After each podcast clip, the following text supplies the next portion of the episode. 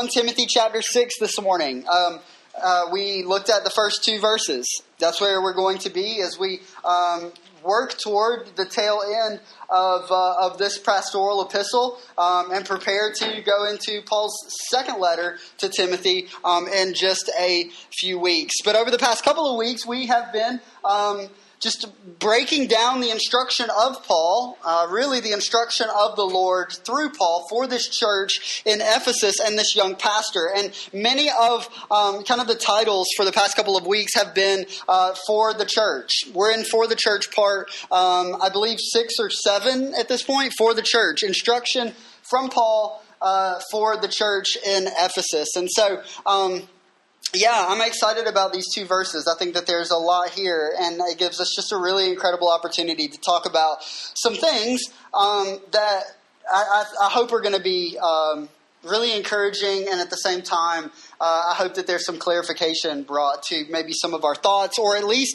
some arguments that we can now adopt um, when it comes to addressing others' issue with the Bible. And so, um, I want to begin with a, a question, right? I want us to think about this as we work through our time together uh, this morning. How does the gospel and the fellowship that we enjoy with God through Christ transform the way that we see and relate to those around us? Now, there's a lot there, isn't there? And so let me say that one more time. How does the gospel um, and the fellowship that we enjoy with God through Christ, and so right there, there's this acknowledgement um, on our part that the fellowship that is available with God, the fellowship that we as Christians enjoy with God, is a result of the work of someone else, right? That we can enjoy fellowship with God because of who Christ is and what Christ has accomplished, right? That is this um, repentance and this gift of faith. It is this confession that produces for you and I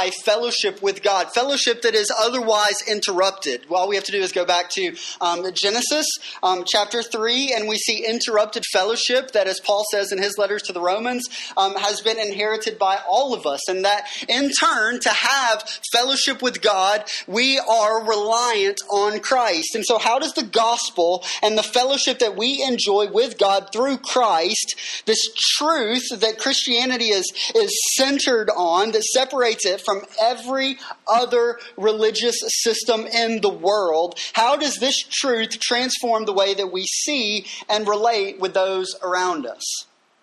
The way that we see and relate with those around us. This is the question that we have been exploring over the past few weeks as we have walked verse by verse through First Timothy chapter five, observing Paul's exhortation to the Ephesian church by way of their pastor, Timothy, towards an honoring of various groups of people in the church, a God-glorifying honoring of various groups of people within the church. And so let's just lay out from the past two weeks Paul's points of emphasis. And so if you haven't been here for the past couple of weeks, this is really important, okay? Zone in, focus in on this, as it is going to help us to understand the greater context of what Paul is addressing here with Timothy to the church in Ephesus. In verses one through sixteen of chapter five, we see emphasized from Paul this truth. Right, this truth that says that the gospel changes the way that we see and care for people. Okay, he begins with the widow in verses one through sixteen. The gospel changes the way that we see and care for the widow. And we didn't stop there, right? Because I don't think Paul would stop here, although the instruction that he provides in the first sixteen verses is specific toward the widow. It doesn't stop at the widow. In fact, we continue on and we see that the gospel changes the way that we relate not only with the widow, caring for the widow, but for those that are oftentimes most overlooked, right? Those that are most taken advantage of, those that are most marginalized beside, in society, by society, having no one to care for them. And so Paul's instruction to the church is to lean into this problem, right? To lean into this issue of a, a of a um, a failure on behalf of some to care for those who are most marginalized, um, while at the same time exercising compassion um, these these widows um, and to distinguish them from those who are very obviously working the system for their own benefit. Paul makes this distinction, this um, this separation in the first sixteen verses of First Timothy chapter five. He says there are true widows who have no one to care for them, and as a result, the church ought to step in and fill this void. This is not a command that goes unnoticed by the church today, right? We ought to hear this and, and see and ask, how does this inform the way that we do ministry, the way that we live out the gospel? It's incredibly applicable to us today. But there is this distinction that Paul makes. You have one group who are in need of being cared for by the church, and you have this other group Of, of younger widows who are taking advantage of the church. They are not concerned with righteousness, but they are most concerned with fleshly desires. And Paul's instruction to them is, do not add these women to the widow's roll. Okay, this list that the church is, is, is keeping and maintaining that assists them in making sure that they are uh, meeting the needs and filling the void where uh, needed. And so how does this fit into the bigger picture? Again, this is super important. It doesn't relate specifically, right, to what we see this morning, but we are in the ballpark, right? We see that there is um, this care that is a reflection of God's heart. Care for the widow, care for the marginalized, care for those that are um, oftentimes most neglected. This all displays, reflects God's heart for those that are oftentimes most easily exploited. Right? And the, and the sacrifice of Christ for the spiritually bankrupt. We recognize our need as we observe the need of the widow, right? We're functioning on two planes, a physical plane and a spiritual plane. And as we observe the physical needs of one particular group, we must recognize our own spiritual need. And we see, again, that God has a heart that meets the need. Meeting our, our greatest need even, that being forgiveness of sins through the sacrifice of Jesus and fellowship with Him, as we've already talked about a number of times this morning. You guys get the picture. We've seen a number of times over the past few months how the gospel shapes our submission to and care for leadership. I'm going all the way back to Mark now. And so if you've been with us for a while, this is a theme that we've talked about uh, for a very long time as we see God's Word talk about it. For a very long time, in numerous locations in different places, we see this instruction to look to the gospel and how it informs our care for leadership and submission on a governmental level, right, on a societal level. And as we observed last week, on a church level. Hang with me right here. Let's look at verses seventeen through twenty-five of First Timothy chapter five. We see how a love and appreciation for word ministry shapes a church's care for those gifted by the Lord to care for and lead, First Timothy chapter three, His church. Why is that so important? Why are we going all the way back to chapter three now? Well, because it's important to realize that the church is God's church, right? It's His church. He expresses explicit ownership of it in First Timothy chapter three. And so that's important and helpful for us to realize. We observed an emphasis from the Lord on holiness and the importance of the office of elder, as certain, certain practices are affirmed that protect both faithful elders as well as the fellowship. And so how did it fit into the bigger picture? We addressed that explicitly last week. We see in this and through this God's love for, again, His church, right? The bride of Christ and His faithfulness too. Through redemptive history, which this is this, right? This is redemptive history. We're observing redemptive history play out in and around us to set a people apart as a holy nation. And in doing so, to equip men to lead in submission to the headship of Jesus and by the power of the Spirit. This is where we've been over the past few weeks. Today, we transition out of chapter five and into chapter six. Only we continue with this theme of gospel-transformed relationship. The church and widows, right? The, the marginalized, the forgotten, right? The church and elders, elders and the church, and now this relationship between slaves and their masters.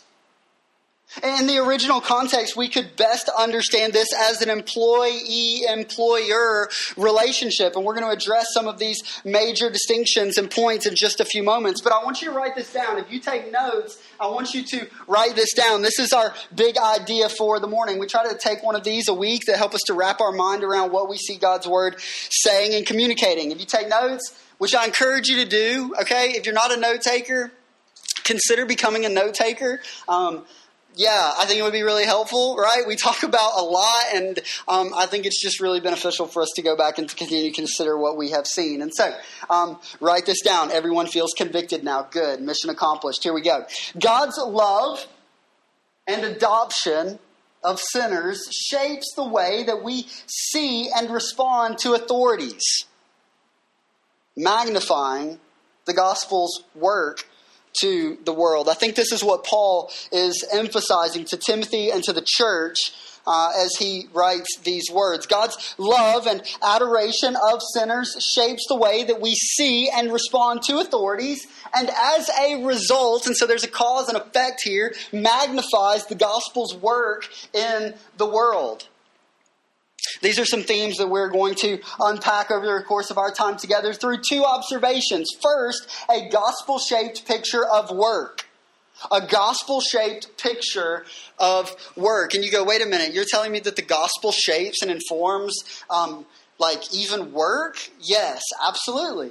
It informs and it shapes everything. And so we're going to observe that from these two verses in First Timothy chapter six this morning. Number two, a gospel-shaped perspective of mission. And so what do we think about work, and how does the gospel inform and shape the way that we work? And then how does the gospel shape our perception of mission?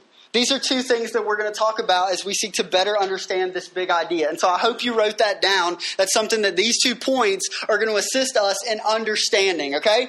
Everybody good? You guys with me so far? Amen. Praise God. Caleb's with me. All right, here we go. Everybody else, we're, we're, we're going to start now. So um, let's look uh, here in verse one. We're going to begin in verse one. Um, but the first thing that I want us to do is address some very specific points concerning the slave-master relationship that perhaps many of your Bibles um, use that language.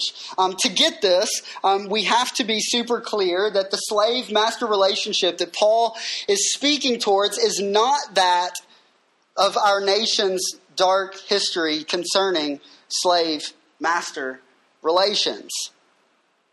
Why is that important? Well, because um, there are many who seek to discredit the Bible, pointing towards um, passages like this in an effort to paint this very false picture of God as a reason to question the validity of His Word. You see the Bible talking all over the place about slavery and masters and the way that this society functions with these um, with these certain roles being implemented. Uh, it's a, it's a big point that we have to understand that the model given by the Lord for the employee-employer, the slave-master relationship is not reflected in the history books through an unpacking of the atrocities of seventeenth and eighteenth century slavery in the United States. If that's the framework that we're bringing to this passage, we need to understand that our framework is in need of um, being changed. Right? That we have to shift our frameworks. This is not the model given by um, God reflected in twenty-first century human trafficking, ruling through fear and force, exploiting others to the detriment of, uh, of, of, of their detriment, your own personal gain and pleasure. That's not what we're seeing Paul talk about here. In fact, if you want to know what God thinks about um, the enslaved, right, in this context that is certainly um, awful and undesirable, um, then we can look at His Word. We see that there's actually an incredible story of God's power and His heart for the enslaved and His hatred of human brutality and oppression in the book of Exodus, second book of the Bible. You go all the way back to Genesis, you work through Genesis, you come to um, Exodus, and you see this incredible story of God um, liberating, freeing a people from underneath oppression and bondage in Egypt. We see God's instruction For slave-master relationship in Exodus twenty-one, a relationship that is marked by and reflects care, love, and commitment, not cruelty. And so if we think about what the history books have to say about this relationship, we would most certainly say this is awful, right? That this is undesirable and certainly not pleasing to the Lord, to which God's word says absolutely. Right? The atrocities that we read about in our nation's history from history books are things that we wish that we could go back and erase. That's what fuels the church's desire to see an eradication of racism and sexism and classism and slavery in our own context here and now. Right? And, and so we look to God's word and we say, what does God's word have to say? Well, we see that the relationship is in fact very different. In Paul's letter to Philemon, this tiny, tiny little book tucked away um, towards the latter end of uh, your New Testament, we see uh, Paul instructing a master, calling him to receive one Onesimus. And I'm summarizing all of this very quickly for you guys, right? A rebellious, thieving slave who had met Paul and been saved by God back into the household. As a, get this, a brother. The, the story only, um, it only continues. Spiritually, we see God's heart is displayed, extended, and pierced as Christ rescues those enslaved by sin. Remember, we're always talking on two levels here, right? We're talking on a, um, hey, back to the board. We're talking on a on a physical level, right? But then we're also talking on a spiritual level. There's always two levels that we're talking about. And so as we consider the way that the gospel informs this relationship, we at the same time look into it and we go, man, I see my own need within this story. I recognize my enslavement to sin and my need to be set free. Man, that's the cross. Right? Christ redeems us. He sets us free. He redeems our service and our work. As we're freed from bondage and oppression, now living in service to Christ. This is the idea that Paul uh, writes about in Romans chapter six, beginning in verse twenty. He says, there was a time in which you were slaves to sin. That's familiar, right? Slaves to sin, and as a result had no obligation to do what is right, given that you had, paraphrasing here, no ability to do what was right. But whereas you were slaves to sin, you are now, listen to this, because when we understand our being set free from slavery and bondage under sin, we need to understand what we are set free to. What we are set free for, and what it even means to be set free. Paul does a wonderful job of articulating this for us in Romans chapter six. He says, you were slaves to sin, but you are now slaves for God. And so when we consider our freedom in a spiritual realm, we must understand that we are simply trading one chain for another. That our freedom is found in, in this um, in this bondage, in this being held captive by and to Christ. Does that make sense? Right? And so are we freed? Absolutely. But then we are connected to Christ and we are bound with him in life by way of his death and resurrection.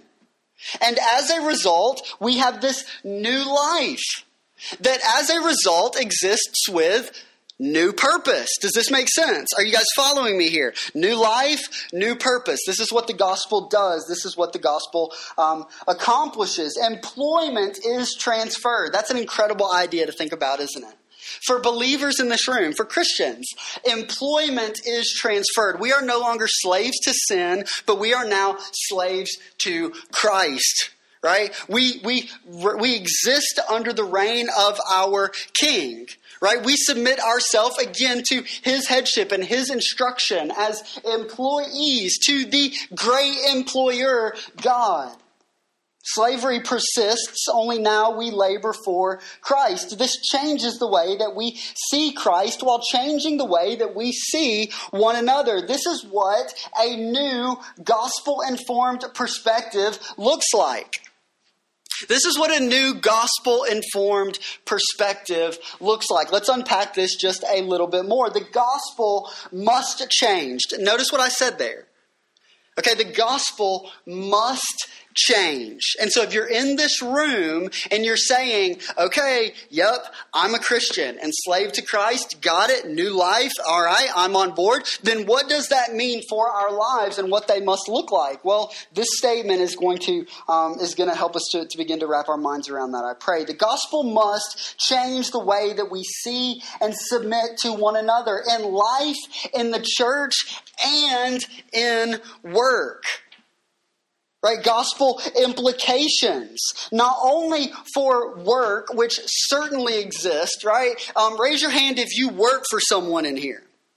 Not like your boss is in the room, but like you work for someone. You have a boss. You have an overseer, right? Um, here's the deal. We would acknowledge, perhaps, or maybe this is new information to you, at which case this is going to be a little tough at first to swallow, but hang with me for a while, okay? The gospel informs and shapes the way that we work.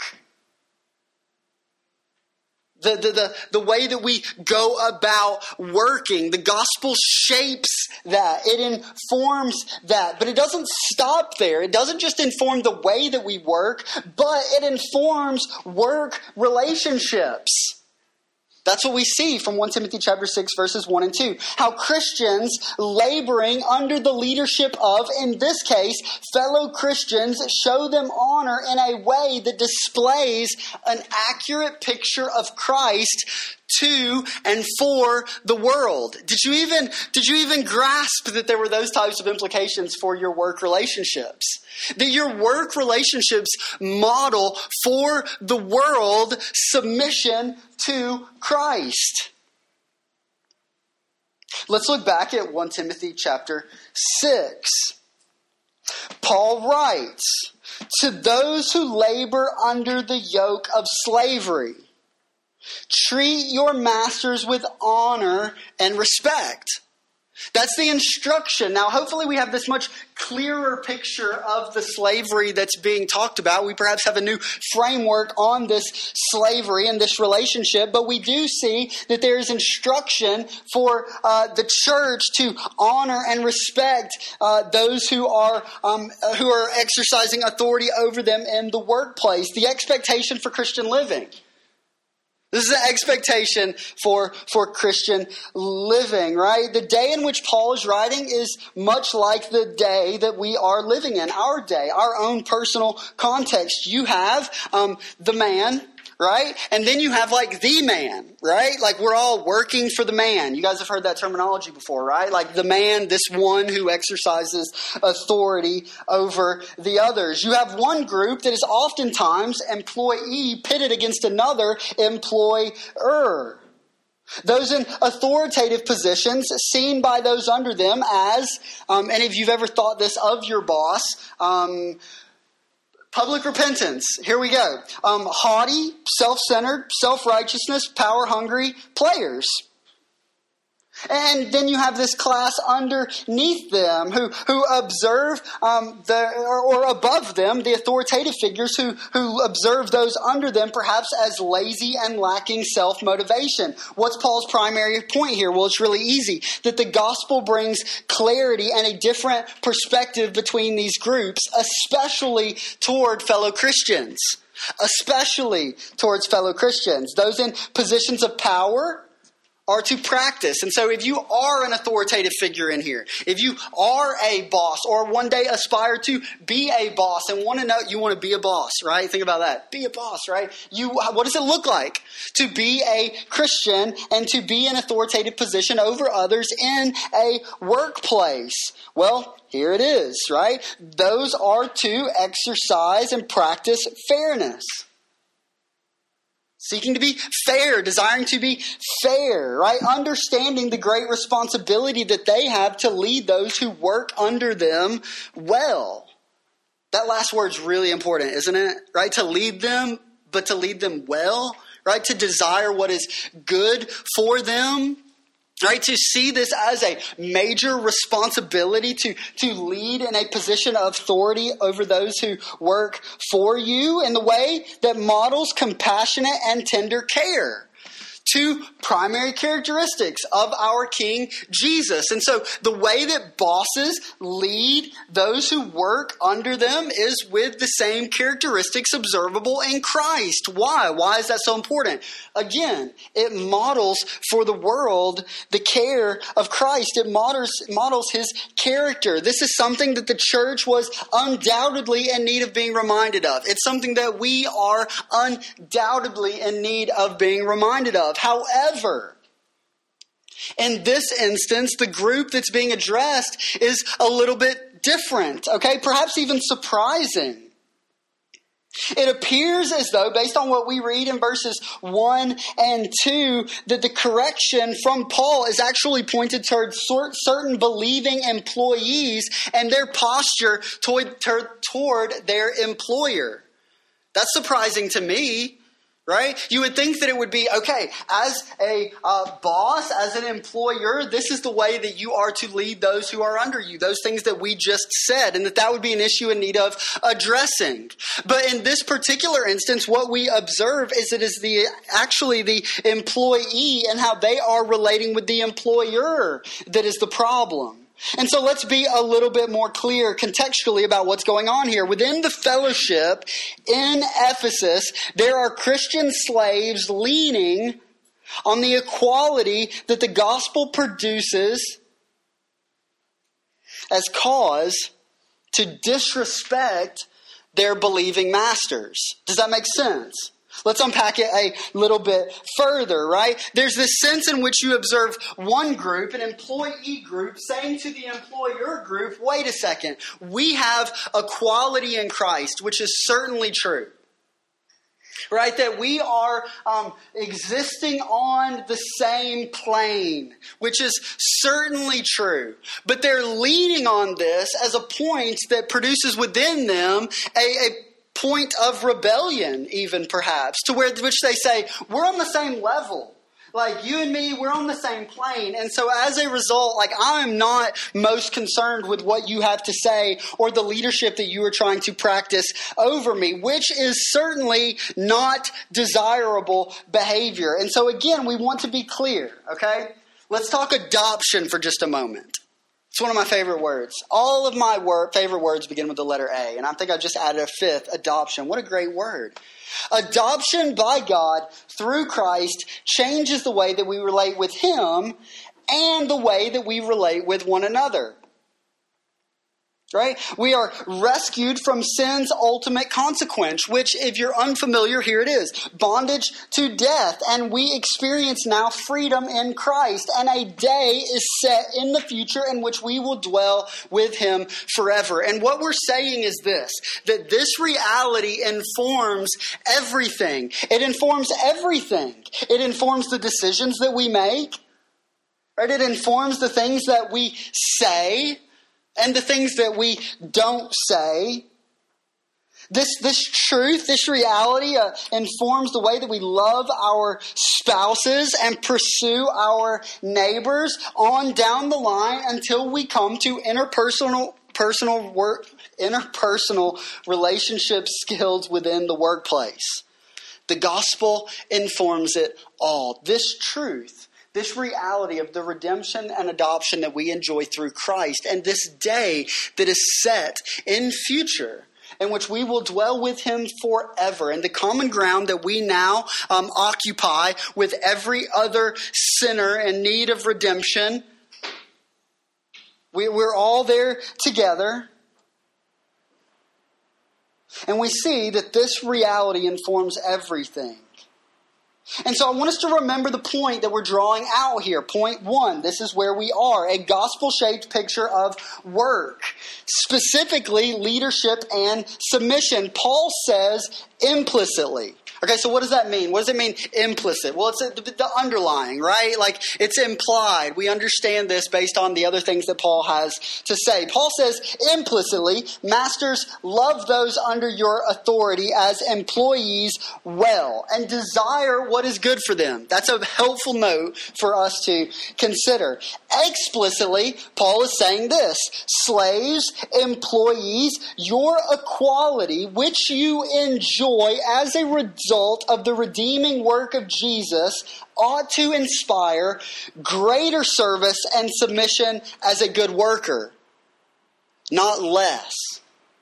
That was the issue, right? Is that the equality that was being enjoyed by way of adoption into the family of God, by way of the sacrifice of Jesus, was producing this heart within certain employees that Paul is addressing here, that they need not listen to what their employers have to say, that they reject their authority and do their own thing. There is no indication that there is um, that there is uh, that there is uh, poor leadership from the authority figures that Paul is um, uh, that Paul's implicitly talking about here, right? There's no indication that the, these employees are being treated poorly, right? This isn't a um, a, a, a righteous rejection of um, of impure practices, right? But this is just a an excusing of rebellion, leaning on the equality that the gospel produces. Paul says in verse one, remind them of this, right? Remind them of, of what Christ has done and now how they have this unique opportunity to model and display this to the world by way of their submission and service to those in leadership positions. Both of you, right, are living with this, this new gospel-shaped, Jesus-exalting context due to your adoption. And so understand, employees, employers, you guys are looking more like family now than anything else. And Paul says this, that the, the power of this picture will be drawn out further within culture as they understand this distinction and how it's being brought together in this new and beautiful way. Look at what he writes in verse two. Like, those who have believing masters must not be disrespectful. Right? They must not be insolent on the ground that they are brothers, and as a result must serve all the better. Right? They must be more determined to serve them. This is an idea which brings the most amount of clarity to what Paul is saying. Right? Historically, there has been this very clear line between classes.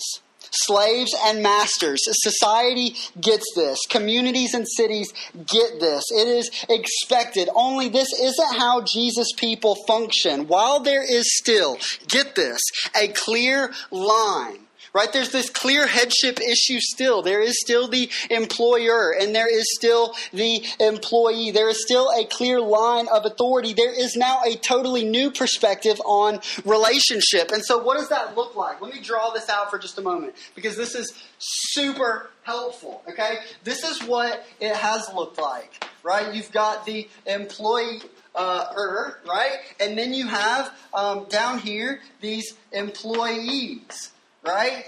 And society would say, okay, this is one particular class, this is one particular group, and this is an altogether different class down here, right? That this group is better than this group, right? Now, here's what the gospel says. The gospel says this, that while there is still this clear distinction, right, headship, right, those who are in charge and exercising authority placed there by the Lord to lead and love well, it looks different.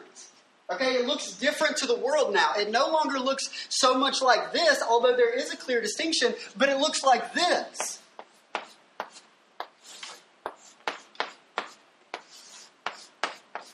Now, what's the difference there?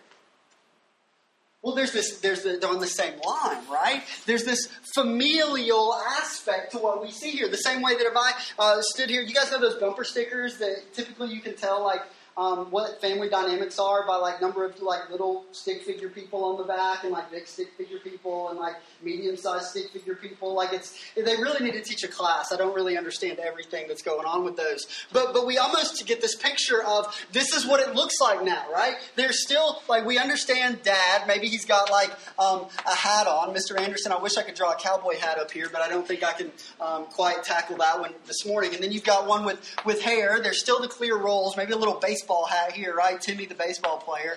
Um, that's awful. Uh, but you guys get the idea, right? There's still this clear distinction between what's going on here, but there's now this totally different dynamic that's playing itself out, right? Do we get that? Do we see that? Man, this this is shouting certain specific truths about who our God is and what He does through this relational dynamic between employees and employers. Do we get that? And so the encouragement then is that those in positions of um, those in positions uh, of authority, right? This guy, right, ought to lead these well, perhaps in a way that says, not as this would, I am clearly better than you, right? But instead, I'm occupying this position that has this very unique role and this very unique call to care for you well and to lead you well. Whereas these are now going, we're not saying, man, because we're on the same plane, we desire not listen to you. But instead, we understand that you um, that you desire what is good for us, that you are equipping and enabling us to work, right? That you are employing us, and therefore, we're not going to work less hard, but we're going to work harder. That's the message that Paul's emphasizing here in the first two verses. Do we get that? Do we understand the difference? And how insane this would be to the culture, right? The church is only standing out more as this type of thing is being implemented. And Paul says, man, this is what it looks like. Right? This is what it looks like to live in these new um, these new relationships. This is what the gospel does. There is this there is this line, right? But there's also this clear this clear headship, right? This this same thing, man. It's we've got three people up here, right? And we think about the way that this displays not only what the gospel does, but who our God is. Trinitarian, one God, three persons, right? And we see that this is we're just this is being displayed. Right? All through the instruction from Paul to, to Timothy. And so this drives us to our second point. And so the first point is this, gospel-shaped picture of work. If you're here and you're an employee, right? Paul is instructing you, especially if you're working for an, a believing employer, to serve well, to work hard. And he unpacks in just a moment the reason behind all this. It drives us to our second observation. We see a gospel-shaped picture of work, but in addition, we see a gospel-shaped perspective on mission. Well, what do you mean? Well, for the Christian, we must say that mission is greater than merit when it comes to respect and submission to uh, or in the fellowship. This comes out as we explore Paul's call to the church. Of course, believing slaves are expected to honor their masters as they lead well, treating you as a valued member of the family. Right? This is the, this is the letter. The heart, however, is that Christian slaves would honor their masters even in moments that they don't deserve it. Now, that's an altogether different animal, isn't it? Right? Well, I'm totally cool and like submitting to you and like working well when um, you are deserving, right? But as soon as you are undeserving, then we're reevaluating this whole like dynamic between you and I, right? That, that as long as you're leading well, then I'm cool like with all of this going on. But if you're not, then my um, entrance into this call looks much different. Are we familiar with this? We get this idea. We understand. Um, we understand this this concept, concept, and it's a massive cultural shift. Let's consider the um, the back and forth between culture and gospel for just a moment. Culture says, um, "Earn my respect," and what? Like, I'll give it to you, right? You don't earn my respect. I'm not going to give you any respect. You guys familiar with this? You ever heard any type of this before? Okay, let's continue on. Culture says that you give respect to get respect, right? Culture says that this um, um, th- that there cannot be this level of care within classes existing on opposite sides of this massive chasm.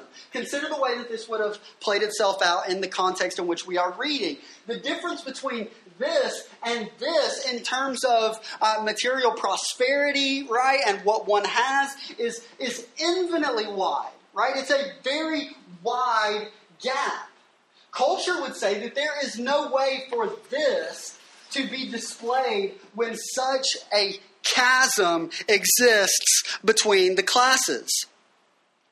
Only that's not what the gospel says, right? The gospel says that this chasm between sinners and their holy and unapproachable Creator could not be more wide.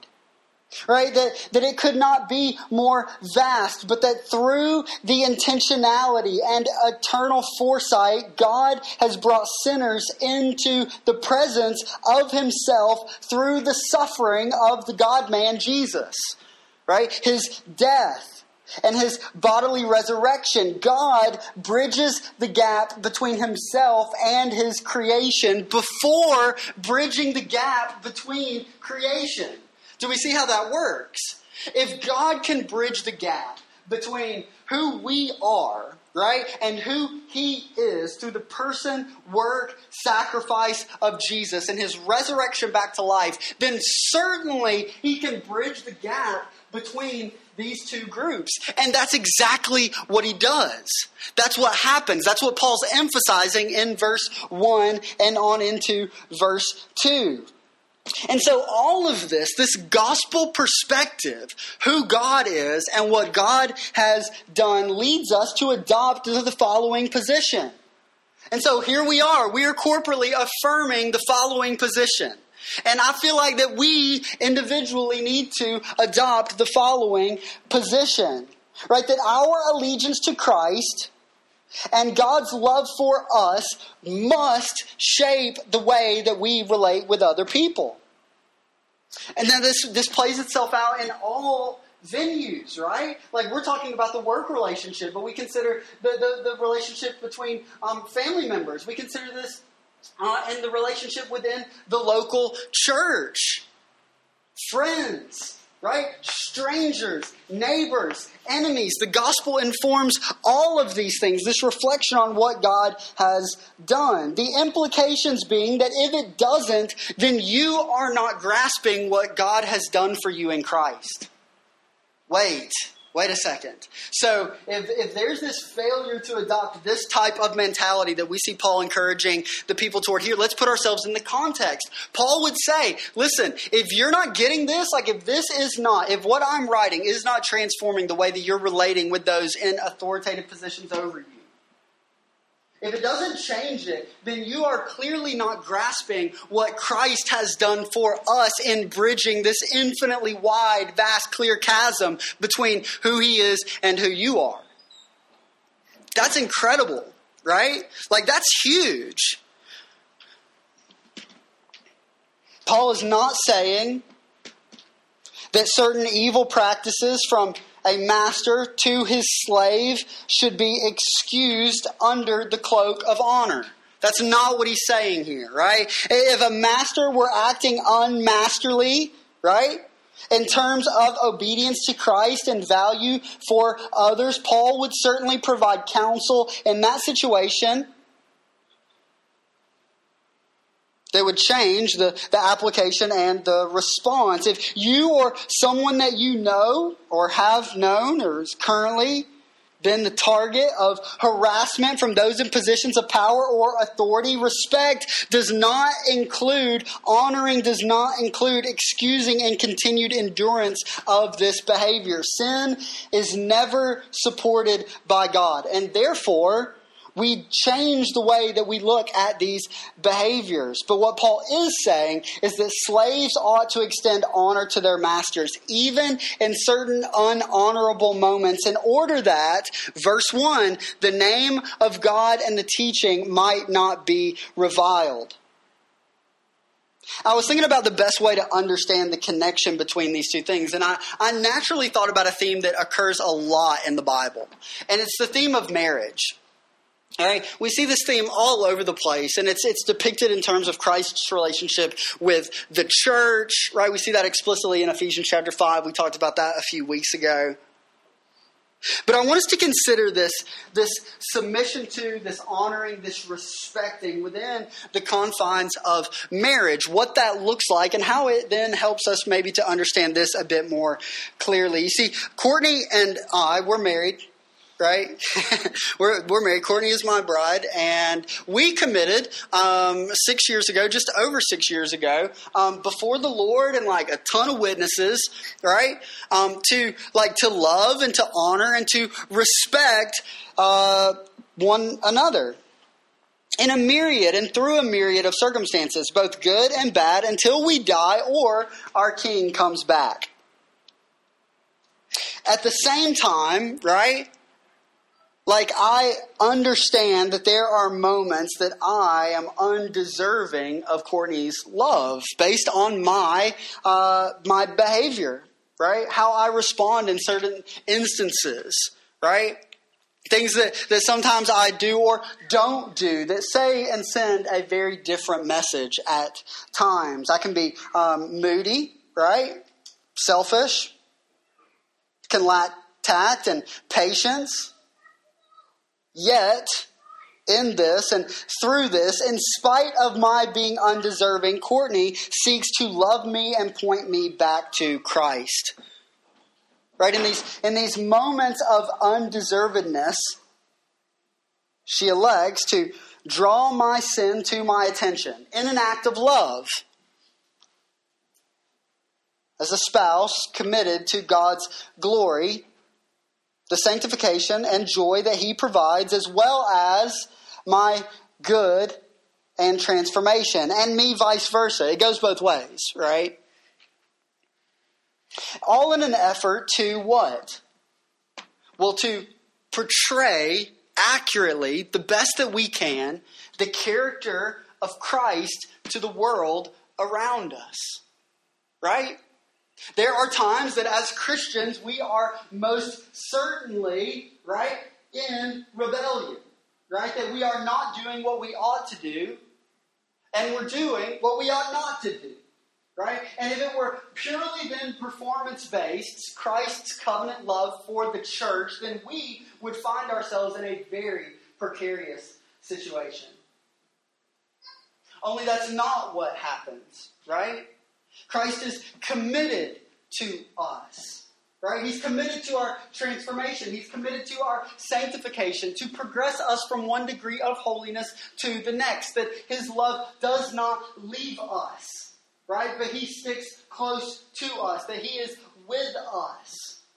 And so you think about the way that this works within a marriage relationship. You think about the way that this works between a, um, an employee-employer relationship, right? And you're like, wait a second. This just went to a level that I'm uncomfortable with. Hang out with me for just a second, right? We go, all right, well, within the marital relationship, like as Courtney loves me in the midst of my undeservingness, she displays to the world, for the world, Christ's commitment to the church.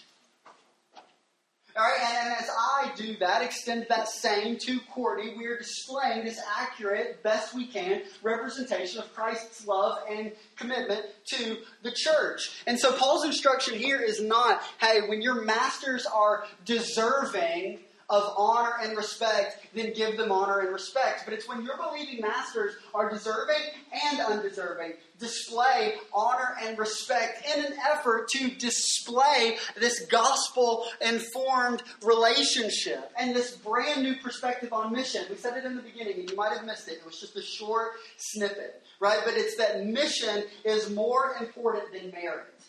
Mission is more important than merit. Merit says you don't deserve my respect, that you have not earned my respect.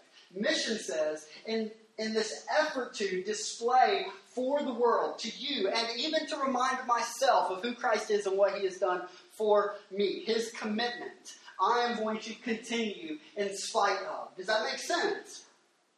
That informs the marital relationship, doesn't it? Right, it informs the employer-employee relationship. It informs all of our relationships. All of our relationships. Just all of them. All of them are informed by this. Does that make sense? Everything. We don't have to stop at relationships. Everything is informed by this. And so what is our big idea? Again, here it is. Man, God's love and adoption of sinners shapes the way that we see and respond to authorities. And in doing so, it magnifies the gospel's work to the world. What God has done for us in Christ Jesus is displayed to the world world as we uh, as we live our lives this way. We see a gospel-shaped picture of work, leadership, and submission. We see a gospel-shaped perspective of mission. And so I want us to I want us to come in, and I want us to land right here. How do we apply this? What do we do with this? We've seen very clearly Paul's desire in terms of application for the church in Ephesus, for Timothy. But how does this translate to you and I here today? Well, I think that we need to ask ourselves a series of questions, and I think we have a slide for this.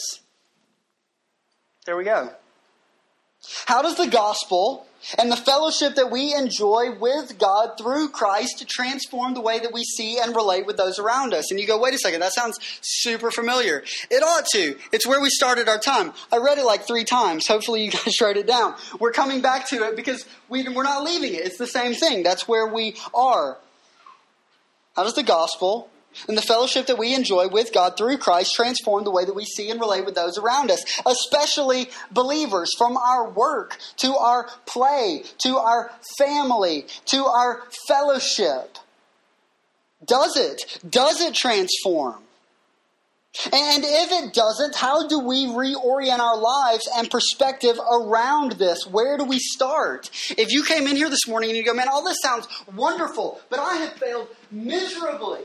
Right? Like, I'm not currently doing this. This is not the desire of my heart. I'm not living out the letter or the heart. I need some major help. Here's the deal. You're not alone. You're not alone in this.